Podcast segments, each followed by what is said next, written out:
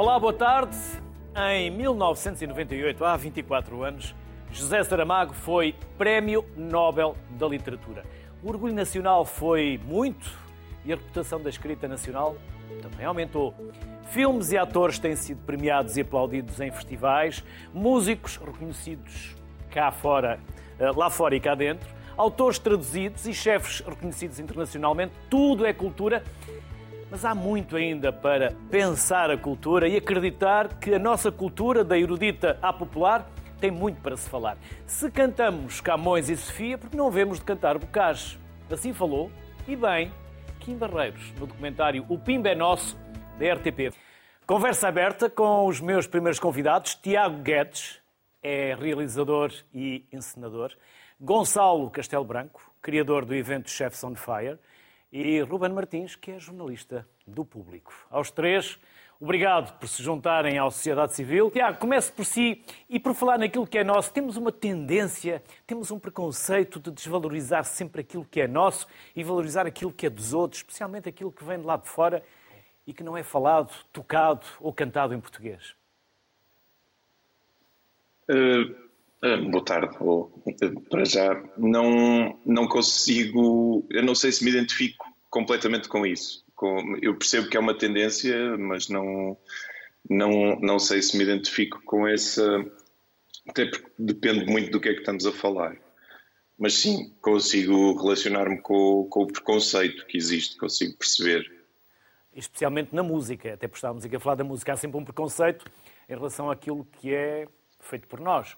Mas eu acho, que, eu acho que já houve mais. Eu acho que neste momento a música portuguesa até é muito ouvida e eu acho que é muito procurada. Eu percebo, lá está, eu percebo as origens. As novas do, tendências, eu... as novas tendências da música. Sim. Aquela música mais sim, popular, sim, voltamos ao mesmo, pimba, e desvalorizamos e quase que galhofamos à volta, à volta desta, desta, desta música. Não é? Sim, até porque é parece-me que é o, é o propósito dela, é, é as pessoas divertirem-se e dançar. E depois achamos que o teatro, ou o cinema, no caso, é lento e chato. Os planos muito longos, não tem dinâmica, está. não é no Hollywood eu, eu... ou, ou Bollywood, não é? Sim. Eu acho, mas lá está, isso é outro preconceito, que eu acho que o, o nosso cinema é demasiado diverso até para ser tipificado assim dessa forma, mas é, é, é de facto que é, é, um dos preconceitos que, que lhe assiste ao, ao, nosso, ao nosso cinema, mas, eh, mas eu penso que as coisas já não são como, como nós ainda as percepcionamos, e essa sim é uma das grandes dificuldades, é como, como fazer esse espaço que afastou as pessoas uh, encurtar. Gonçalo, e não há preconceito à volta dos chefes, porque antigamente uh, os chefes não tinham este glamour que têm agora. Há aqui um glamour. Eu, eu acho que há um, há, um, preconceito enorme à volta dos chefes que é a ideia de que a comida em Portugal não é uma forma de cultura, mas sim uma forma de economia. Um, aliás, expressada até no, no, no, na maneira como está arrumada organicamente os nossos, na nossa política e nas nossas entidades. Um, portanto, eu acho que há um, há um, complexo gigantesco ainda de que um, a cultura, se calhar, é uma forma, ou não é uma forma de cultura, ou é uma forma de cultura menor, que eu, obviamente, uh, discordo profundamente. Acho que é, há poucas coisas tão simbólicas do nosso país como uh, a nossa relação com a comida. Uh, acho que a comida é uma métrica de memória e é uma métrica de relação social profunda no nosso país. Um, e acho que todos nós conseguimos verificar isso na nossa própria vida. Um, somos dos poucos países que estamos sentados à mesa a almoçar, a falar sobre o que é que, o que, é que vamos jantar e, onde é, e o que é que já comemos no passado, e o que, é que a no, o que é que a nossa avó fazia e o que é que na nossa terra era melhor. E, portanto, é uma forma de cultura uh, brilhante, importante e, e, e, economicamente absolutamente importante para o nosso país e que eu, eu gostaria de ver uh, e gostaria de ajudar a que fosse cada vez mais levado a sério nessa, nessa métrica e não só apenas como um, na métrica funcional e económica, que é, aquilo, que é a maneira como é arrumada hoje. E como é que se olha para os chefs on fire? São chefes que estão sempre em ebulição? Há aqui um glamour, há um mediatismo à volta do chefe? Ah, sim, o, on Fire teve como objetivo, um, em primeiro lugar, ocupar um espaço concreto do, no que é o panorama dos festivais portugueses. Os portugueses têm, têm uma tendência para uh, arrumar as coisas de forma um bocadinho idêntica. São, a maior parte dos, dos produtos mainstream em Portugal são profundamente derivativos. Um, e, portanto, a maior parte dos festivais são iguais ao festival anterior. São, são os portugueses pendem para escala e, prendem, e pendem para uh, modelos que lhes dão garantias financeiras. Um, e, e, eu queria criar um festival que não fosse nenhuma nem outra. Eu queria criar um festival que fosse um, um boutique festival, se quisermos, e que punha em pé de igualdade a música e a comida, um, e, que é uma coisa que não existe em Portugal. Normalmente, normalmente eu gosto de música e, portanto, vou escolher ficar em frente a 55 mil pessoas, esperar 40 minutos para comer um cachorro e depois vou ao fundo ver um ecrã eh, onde está um artista que eu gosto muito. Um, normalmente não português, aí concordo. E o que eu queria fazer o contrário, é, é celebrar um, o pequeno, celebrar a qualidade e celebrar em pé de igualdade sem uh, barreiras, chefes e músicos. E por isso é que no nosso festival uh, eu não só estou a comer comida feita por um chefe durante a noite inteira com fogo, da maneira tradicional, um, e consigo conversar com esse chefe, como quando vou ouvir a banda, todas elas portuguesas, estou a ver a banda a 10 metros do palco e não a, a 200 metros do palco. Um, e, portanto, aquilo vem de uma visão muito particular, com objetivos também. Eu acho que há bocado o maestro dizia no início do programa um, uma coisa só por ser simples, ou por ser pequena, ou por ser seja o que for, não quer dizer que seja menor. A cultura, uh, os exercícios de, de, de, culturais têm um objetivo e têm um público. E desde que o compram, está tudo bem. Certeza que nenhum de nós aqui considera menor uh, aquilo que faz o maestro, com aquilo que faz o Emanuel, com aquilo que faz o Tiago, com aquilo. Todos nós temos um objetivo e um público, e a questão é se, vamos, se conseguimos cumprir aquilo que nos propomos ou não. A partir daí, classificações de cultura maior ou menor são, eu acho que são distrações que eu acho que estão um bocadinho uh, já cada vez mais uh, a cair em desuso. Ruben, a cultura vende? É uma expressão que nós claro usamos que no bom sentido, não, não é depreciativa, bem antes pelo contrário. Encontra públicos, encontra interesse do outro lado? Sim. O bom da cultura é precisamente o facto de haver sempre um público para todo o tipo de cultura, não é? A cultura só existe se houver um público para experimentá-la, não é? Os, os artistas, os chefes, os produtores de conteúdos só o produzem precisamente na esperança que do outro lado haja alguém que a, que a consuma. Claro que depois estamos a falar de audiências muito diversas, mas às vezes o objetivo de, de, da nossa produção cultural não é chegar a um milhão de pessoas ou a 10 milhões de portugueses. Às vezes nós temos objetivos mais concretos. Agora, a identificação do próprio público acho que é um elemento central na produção cultural. Eu, quando produzo um determinado produto cultural, eu sei que me estou a dirigir para um, uma determinada faixa etária, um determinado tipo de público, um determinado tipo de, de pessoa que, eh, por muito que eu queira ser o mais abrangente possível, nem sempre é possível, mas isso é o, é, é o, é normal, não é?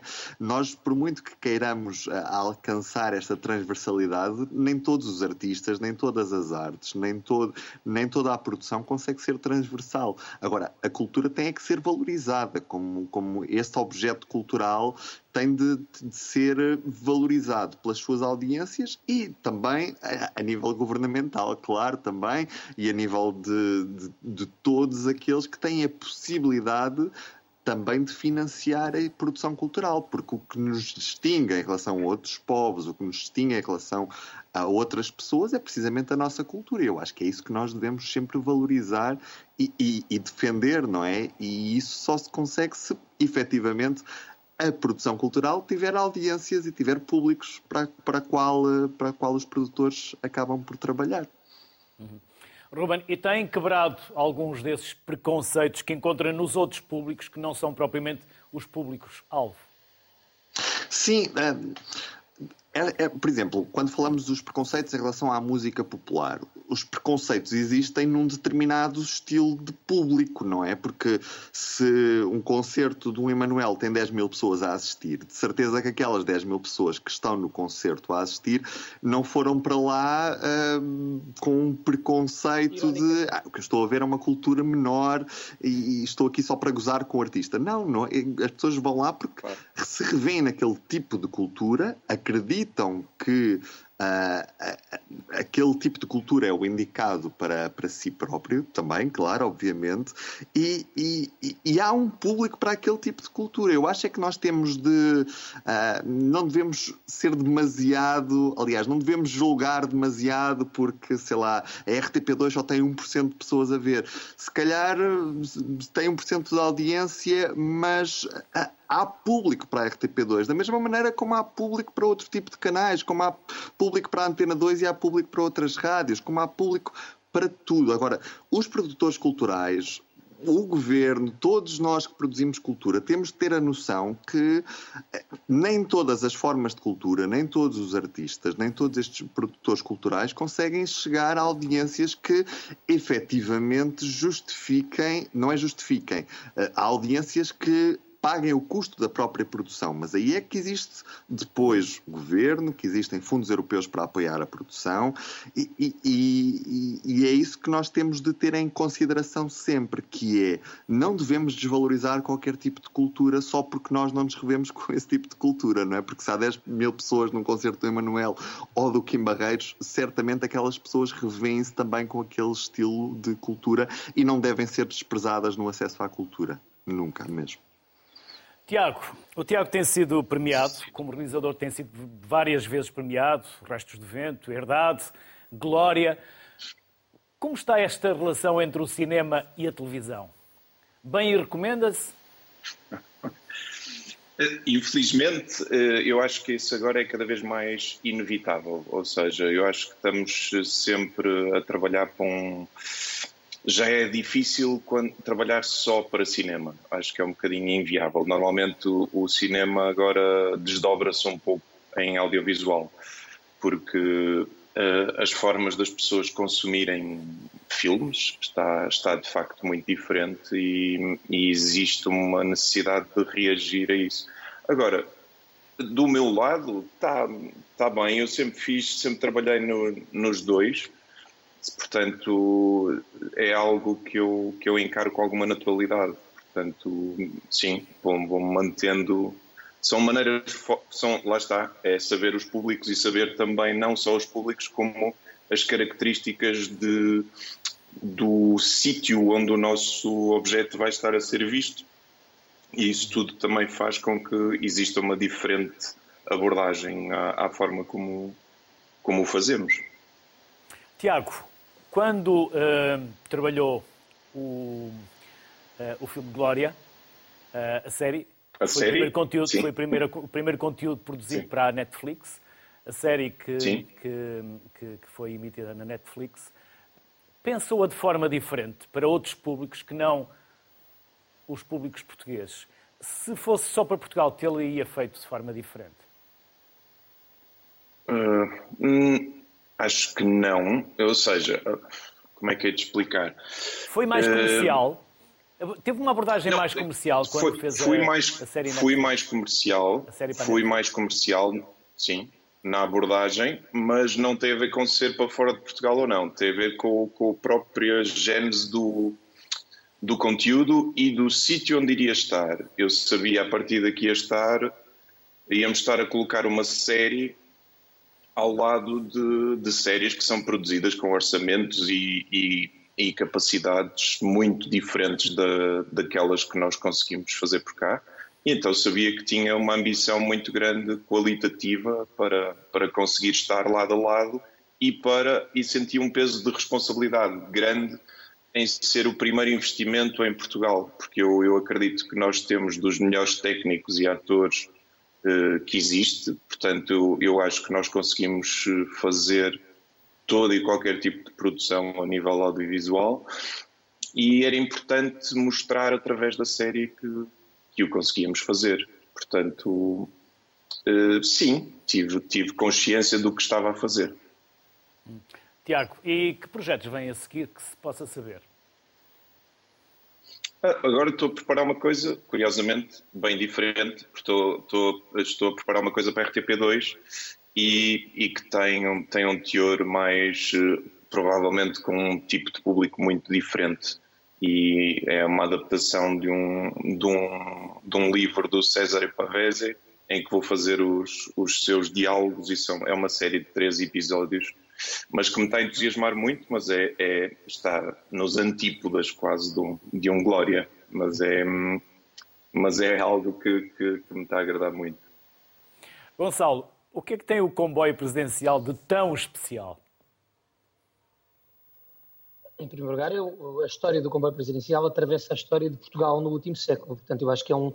um para já tem um mistério do, do, simples facto de ser um, um, um, segredo muito bem guardado. Não sei se conhecia o comboio presidencial, eu não o conhecia quando, quando o descobri no, no Museu Nacional Ferroviário. E a, a, sua história, desde a construção das primeiras carruagens em 1890 para o Rei Dom Luís I, ainda comboio real, até 1910, quando se torna comboio presidencial, até ser utilizado por todos os chefes de Estado, até ao funeral do Salazar, ser o comboio que transporta o caixão de Salazar de, de dos Jerónimos até Santa Combadão. E depois ser também ele um tratado daquilo que é Portugal. Portanto, um, um, um, pedaço de história maravilhoso que é abandonado depois da Revolução.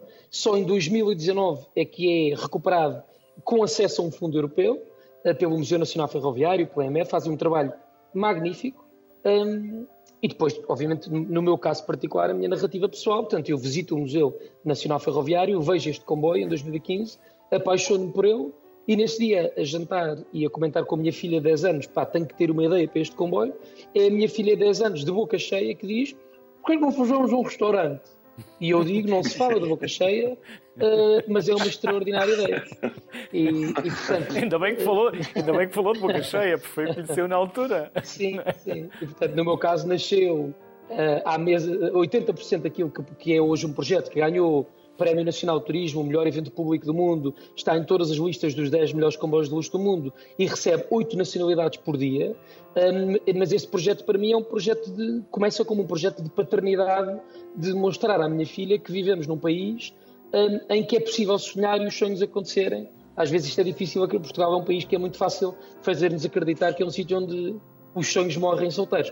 Uh, e, portanto, mostrar-lhe que, que é possível uh, construir uma coisa com as próprias mãos, um, apesar de ter sido um projeto que até hoje continua um, a, a, não ser rentável, mas é um projeto que é rentável enquanto, enquanto pai e é rentável enquanto símbolo do nosso país. Eu costumo dizer que é uma carta de amor a Portugal um, e que eu tenho um enorme orgulho uh, na, naquilo que a minha equipa conseguiu fazer nestes cinco anos e é de facto um case study do, do melhor e do pior de Portugal.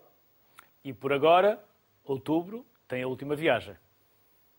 Sim, eh, neste momento temos mais, todos os fins de semana até ao fim de outubro, 100% esgotado, um, e, o que me deixa tremendamente orgulhoso. E depois o projeto termina e o comboio voltará para o Museu Nacional Ferroviário, uh, onde eu o encontrei, e onde ficará para, ser, para continuar a ser visitado, como é anualmente por todos os portugueses, simplesmente deixará de ser um case study do que é. Um, é engraçado que esta premissa do pensar cultura é muito interessante para mim e é, e é muito querida. Um, este exercício é um exercício do, do comboio presencial, é um exercício curioso. Se olharmos para o que é um museu e para o que é o mandato do museu, é celebrar determinados objetos culturais de um determinado tema, neste caso, o Museu Nacional Ferroviário. Portanto, aquilo que está inscrito na, na, na, na razão de existir daquele museu é fazer as pessoas relacionarem-se com a, a, história ferroviária nacional. Parte dessa história existe neste comboio. Só que esta peça, ao contrário de outros museus, tem rodas e pode sair. E, portanto, a minha pergunta é: a partir do momento em que o tiramos do museu e o levamos à linha e lhe criamos uma história à volta que torna a celebração daquele, daquele património, torna um formato interativo e muito mais fácil de atrair um público, isto torna um case study mundial, até que ponto é que isto não é um exercício museológico para que o museu foi inicialmente instaurado? Este museu, não estou, eu não posso agarrar na Mona Lisa e andar a passeá-la pela rua e, e, e, cumprir o seu o objetivo do Louvre. No caso do Museu Nacional Ferroviário, eu tenho a sorte de ter criado aqui um, um, um pequeno, um pequeno case study de cumprir 100% o objetivo do museu, apesar do comboio eu estar a fora do espaço físico do museu. E por isso é que eu acho que é um case study interessante e um, e um tema giro para, para pensar cultura é até que ponto é que o nosso problema de relação entre a cultura e o seu público é um problema da cultura ou do público e não da forma que é encontrada destas duas coisas se relacionarem. E por falar em público, Ruben, como é trabalhar o áudio para uma marca que tem um jornal no seu cerne, o público? Sim. É, é, uma vantagem grande da, da era digital em que vivemos é que cada vez mais já não trabalhamos para um produto em específico, trabalhamos para um serviço e o serviço já é cada vez mais multiplataforma. Nós lidamos com as pessoas de muitas maneiras distintas. O jornalismo, por exemplo, eh, já não pensa só no jornal diário, no telejornal, no noticiário de rádio, já pensa quase num serviço transversal em que tem o objetivo de como é que podemos informar melhor as pessoas. Uh, e, e, as pessoas vão até nós das mais variadas maneiras, desde o contacto que têm connosco nas redes sociais, até aos nossos próprios sites, aos podcasts que consumimos. Uh, o áudio em específico, e pensar áudio num jornal, é criar uma nova porta de entrada de leitores naquele que é um, um jornal já com já com já bem instituído na, na, sociedade portuguesa que tem uma história muito forte no papel que tem uma história também já muito forte no digital e que percebeu que podia chegar a uma faixa etária mais jovem comunicando-lhes através do ouvido, ou seja, produzindo conteúdos em áudio que não estão pensados exclusivamente para pessoas na casa dos 18, 20, 20 e poucos anos, mas sabemos que o público principal sim tem menos de 30 anos porque eles são muito mais propensos a consumir áudio dessa maneira. O podcast é sem dúvida uma porta de entrada muito grande no mundo do jornalismo para quem hoje eh, estava mais desligado do, do, dos jornais, quem estava mais eh, desligado daquilo que é a rotina normal de pegar e ler um jornal, porque isso já não faz parte desta geração. Trabalhar áudio num jornal é sem dúvida uma grande oportunidade porque no fundo estamos a dar outro tipo de voz às histórias que contamos todos os dias. Uh, e acho que quando contamos uma história ao ouvido de alguém, temos sempre essa vantagem de uh, simplificamos muito mais, ou seja, as pessoas acabam por compreender muito mais do que quando lhes dizemos que têm de ler um texto com 10 mil caracteres. Uh, quando é uma pessoa a falar ao ouvido e a explicar em 10 minutos o que se passa num determinado sítio do mundo ou o que é que elas precisam de saber naquele determinado dia, acaba por ser muito mais produtivo para o, o consumidor nesse aspecto, ou seja, para, o, para a audiência, porque de certa forma entranha muito mais a, a história e isso é muito positivo. Ruben Martins, Gonçalo Castelo Branco, Tiago Guedes, um enorme obrigado pela simpatia que tiveram em estar connosco e resta-me desejar-vos as maiores felicidades com muita saúde. Claro. Até uma próxima. Obrigado. Obrigado. Vamos continuar a conversa com Pedro Penin, é diretor artístico do Teatro Dona Maria II. Eduardo Aires de Abreu, diretor do Museu Nacional da Música. E Vítor de Souza, investigador da Universidade do Minho. Aos três, bem-vindos. Pedro, começando por si, Somos nós, enquanto públicos, injustos quando avaliamos a cultura portuguesa? Uh, acho que já houve esse paradigma, de facto, de análise da, da, cultura portuguesa a partir de um certo estigma de que a cultura portuguesa estaria atrasada no seu tempo ou que de alguma forma não teria a mesma relevância de outras, de outras culturas, de outras formas de arte. Acho que esta distinção entre arte e cultura aqui também é importante, é importante fazê-la. Uh, mas creio que neste momento os artistas portugueses já se afirmaram até de uma forma bastante afirmativa e bastante reconhecida, com muita visibilidade em, em vários palcos. Tenho que puxar sempre a minha sardinha para o teatro, que é um, de facto uma arte que se tem sabido internacionalizar. O Teatro Nacional da Ana Maria II, especificamente, tem feito esse enorme esforço de internacionalizar artistas portugueses e vai continuar a fazê-lo, até porque é a, sua, é a sua missão pública. Por isso, eu acho que esse, esse paradigma dessa relação, se calhar, de distância, se calhar às vezes de alguma desconfiança para com a arte portuguesa, ela, ela tem de facto mudado muito nos últimos anos e as salas de teatro, e nós estamos com salas cheias neste momento, e é um, é um prazer conseguir ver isso, é um sinal dessa, dessa reconciliação, tenho a certeza. Uhum. Eduardo, há uma certa atitude elitista na cultura portuguesa. Olá, Viva, uh, boa tarde. Uh, eu não sei, acho que depende muito também do contexto. Em parte concordo com o que disse o Pedro. Uh, mas é, há, há, certos circuitos em que, de facto, uh, a arte criada por artistas portugueses ainda, ainda não está, a meu ver, uh, suficientemente divulgada. e, portanto, nesse sentido, até certo ponto, é verdade que acaba por ser elitista em alguns casos. Mas é multidisciplinar, por exemplo? Um, eu acho que devia ser mais do que é, apesar de, de ser um termo também perigoso, é, é um terreno uh, pantanoso. Eu acho é que a, vida em geral devia ser muito mais multidisciplinar e as artes deviam estar em contacto com outras disciplinas uh, humanísticas e científicas também, um, a vários níveis. Uh, e esse caminho, esse caminho é, há que ser percorrido todos os dias, mas estamos muito melhor hoje do que estávamos há décadas atrás, nesse sentido. Vítor, as Nações Unidas dizem aquilo que é evidente e que devíamos ter mais vezes presente no nosso dia a dia, que a cultura hum, é um dos pilares da sociedade e até civilizacional, tanto no ambiente como na, na, economia, como na convivência. Estamos nós a cumprir esse desígnio, Vitor? Uh, boa tarde. Eu, eu, acho que as Nações Unidas uh, dão tiros nos próprios pés agenda das Nações Unidas para o desenvolvimento sustentável, em que dos 17 pilares fica de fora a cultura. Eh, começa logo por aí, portanto, é, um, é esse problema, portanto, por isso é que um, lá está o Vitor, quando o Vitor olha para a sua esquerda, nós deixamos de o ouvir. Portanto, há um problema. Okay. Mas se olhar sempre para a câmara, vamos ouvi-lo melhor. Ok, muito bem. Muito bem, peço desculpa. Uh, pronto, uh, começa logo por aí, não, não, não obstante existir a Unesco, portanto, a educação, ciência e cultura, uh, portanto, há este horizonte 2030, portanto, que fica logo pelo caminho aqui das prioridades da própria, das próprias Nações Unidas. Portanto, isto é interessante verificar e penso que não foi um esquecimento, que isto é, é ideológico, portanto, e tem alguma, alguma coisa por detrás, portanto, que por isso estamos nós agora a convocar esta situação. É interessante que a semana passada tive, estive, portanto, a, a, ler, a ler sobre este assunto, portanto, um, e, um, e, e, não fazia, não tinha presente desses 17 pilares, eh, a cultura especificamente, portanto, que eu acho que, enfim, eh, não é nenhum favor que se faz pôr lá a cultura, põe-se lá uma série de, de situações, eh, mas começa a falhar logo aí, acho eu. Quer dizer, isto não é só simbólico, é também uma orientação clara sobre definições de prioridades, portanto, e, e, dar sinais claros do que se quer fazer, portanto, em termos efetivos.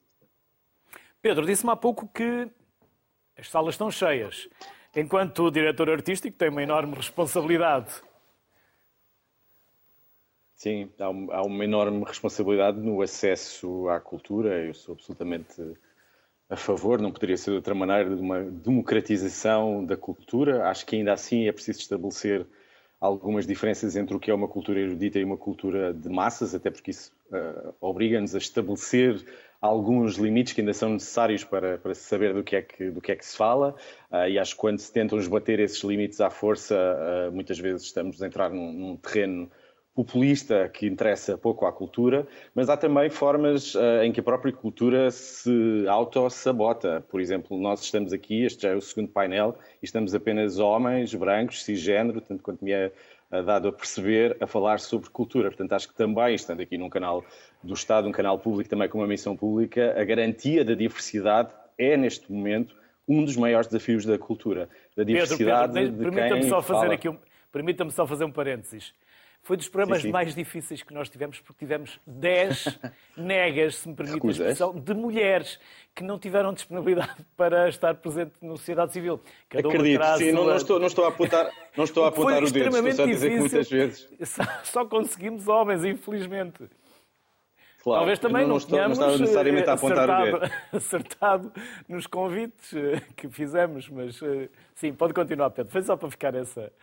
Sim, não, é, é, claro que sim. Não estava, não estava a apontar o dedo de qualquer forma. Estava só a dizer que há, há, há, uma necessidade de nos vigiarmos também em perceber quem é que são os protagonistas que falam da cultura e perceber que essa necessidade de diversidade, e que no fundo está só a refletir aquilo que é a diversidade da nossa, da nossa sociedade, a nossa sociedade civil, possa, possa contribuir para esse pensamento. E quanto mais esse pensamento for plural e for, e for aberto, uh, melhor será, uh, mais uma vez dizendo que, que, que, a cultura tem muitos cambiantes e há muitas Uh, quando estamos a falar de cultura, estamos a falar de, de estádios também muito, muito diferentes, e enfim, eu adoro, eu adoro uh, ouvir Emanuel, uh, ouvir Kim Barreiros, mas acho que há também alguma necessidade de perceber que, que, as coisas não são iguais umas às outras e que, obviamente, eles têm objetivos distintos, sem que isso seja uma questão de valorização, mas que seja uma questão de, de não escamotearmos exatamente o que é uma cultura de massas para vender bilhetes e o que é que é, um, um por exemplo, um teatro absolutamente experimental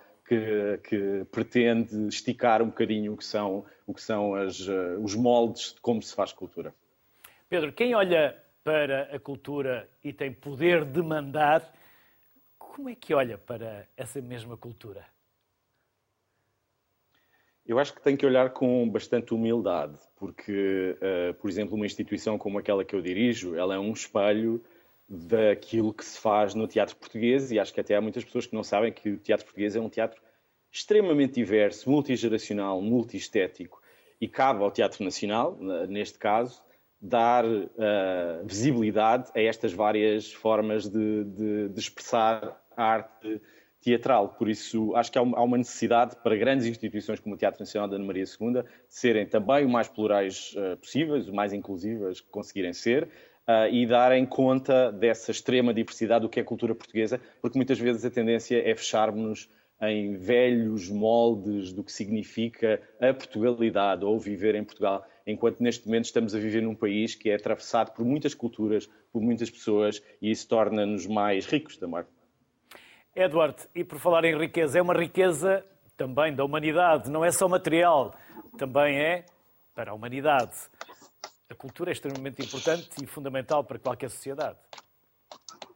Sim, eu, eu, reforço, na verdade, o que o Pedro disse, e falando agora do caso do Museu Nacional da Música, uh, estamos também, de facto, perante uma instituição cuja missão é de estabelecer, uh, de, se constituir como plataforma de contacto entre, uh, por um lado, a comunidade científica, que produz conhecimento de longo prazo, e as mais diversas comunidades que a visitam, muitas delas que a visitam num tempo muito curto, não é? que é o tempo do, do turista, do, do, visitante ocasional. E essa conciliação, num mundo tão acelerado como o de hoje, é muito difícil, uh, mas, mas tem muito a ver com, com isso, de criarmos um mundo cada vez mais plural, o mais possível, de, de, de fazer representar através das nossas uh, coleções, problematizando-as, discutindo-as, uh, fazer representar o mundo na, na, na sua enorme paleta de, de cores e de, e de, de, saberes e de gostos e de, e de dúvidas e de questões. Um, e, e, isso é um exercício que me faz particularmente feliz, mas, mas que, é muito exigente e que exige muito de, de todos nós. Temos todos de estar muito envolvidos nesse, nesse percurso. Eduardo, continuamos a olhar para o dinheiro que se atribui à cultura como despesa e não como investimento. Pois, bom, isso, isso daria muitas horas de conversa. Na verdade, hum, infelizmente, há até muito aproveitamento político sobre uh, a cultura, no sentido em que há economistas que se lhe referem de uma forma enfim, uh, demasiado básica, a meu ver, fazem contas de mercearia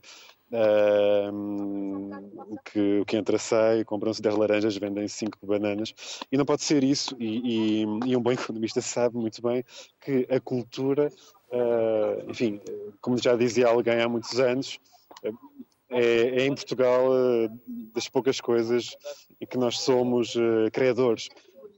Um, porque há, há, imenso, imenso ganho indireto eu não estou só a falar de, de questões simbólicas e nem, nem, estou a falar da, da própria importância da cultura para, para, para, o crescimento intelectual do ser humano. Estou até a falar de, de questões materiais. Uh, ter um, um de Jerónimos, um, um Teatro Nacional da Ana Maria, um São Carlos, uh, com uma atividade dinâmica, em bom estado, com muitas atividades culturais, com uma agenda interessante e plural de atividades, uh, é fulcral para consolidar a imagem de Lisboa uh, como, como referência turística. Uh, portanto, até desse ponto de vista, a ideia de que a cultura é prejuízo é, uh, no fundo, disparatada, porque, porque há, há, muitos ganhos indiretos que, que deviam ser mais conscienciosamente calculados nesta discussão. Vitor, devíamos valorizar mais o nosso passado na cultura do presente? Sim, uh, tudo tem, tem que ver com, com o conceito de, de, cultura. Portanto, ele foi uh, cunhado de uma forma unívoca, mas desde logo, nomeadamente na área da, da antropologia, ele começou a, a ter dezenas de interpretações. Até que, portanto, em 99, um, portanto, se falava em transculturalidade, transnacionalidade. Portanto, a, cultura tem a ver com diversidade. E quando, tem, quando, se fala em diversidade, portanto, isso é o ponto, digamos, que deve ser uh, atacado imediatamente, a meu ver, pelos poderes executivos que têm um papel determinante nestas ações. Como parente pobre, a cultura dos investimentos, claro que é, eh, é um bem de primeira necessidade, para mim é. Portanto, mas isso é um bocado relativo. Um, em termos de passado, eu acho que ele deve ser um, integrado e estudado, nomeadamente naquilo que está nos museus, e está, portanto, em discussão. Ainda recentemente foi alterado o conceito de, de, museu, depois de uma grande discussão no quadro do ICOM, por exemplo. devem ser pensados, nomeadamente, os de etnologia, portanto, na lógica que, enfim, os leva a mostrar aquilo que ainda uh, foi feito nos primórdios um, da, da, própria etnologia, em que, portanto, se mostrava, um, se olhava para o outro para nos vermos a nós próprios. Isto é colonialismo, portanto, um, o outro não é nenhum espelho de nós. A diversidade é essa mesmo, portanto, e é essa, hum, não é, não pode ser só retórica, digamos assim, falar sobre estas matérias e depois não ter consequências práticas. Isso hum, é transversal à própria sociedade, nomeadamente ao conceito de culturas. Eu gosto de decliná-lo no plural, um, que é uma maneira, portanto, de abranger, digamos, essa diversidade, um, assim como as identidades, por exemplo. Por isso, mais um, lusofonia. Mais lusofonia. A lusofonia que eu defendo, que é sem Portugalidade. Há bocado falaram em Portugalidade. A Portugalidade é recorrente na sociedade portuguesa, nomeadamente na classe política. Mas a, a Portugalidade foi cunhada eh, durante o Estado Novo, em pleno lusotropicalismo, para definir eh, que os territórios eh, não autónomos pertenciam a Portugal. Portanto, primeiro como colónias, depois como províncias. E a alteração do Ato Colonial de 1951 é que prova, portanto, na prática, segundo o meu estudo, nos discursos dos deputados, nomeadamente, entra portanto, na Assembleia Nacional em 1951. Portanto, houve um hiato depois de 25 de Abril em apelar à Portugalidade, naturalmente, porque os capitães de Abril a derrubaram e nunca são associados à Portugalidade, nomeadamente. Mas Mário Soares, por exemplo, no elogio fúnebre, o Presidente da República, durante meia dúzia de minutos, falou oito vezes num criador de Portugalidade, o que não deixa de ser, portanto, aqui um bocado, um, enfim, contraditório relativamente às práticas.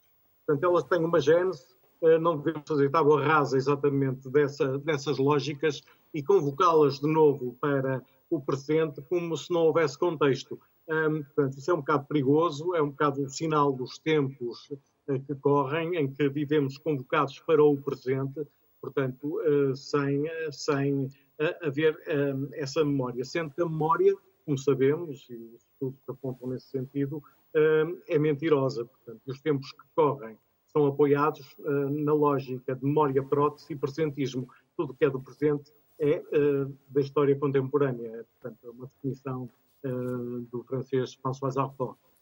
Vítor de Souza, Eduardo Aires de Abreu, Pedro Penin, muito obrigado pela simpatia e pelos contributos que nos deixaram. Felicidades e até uma próxima.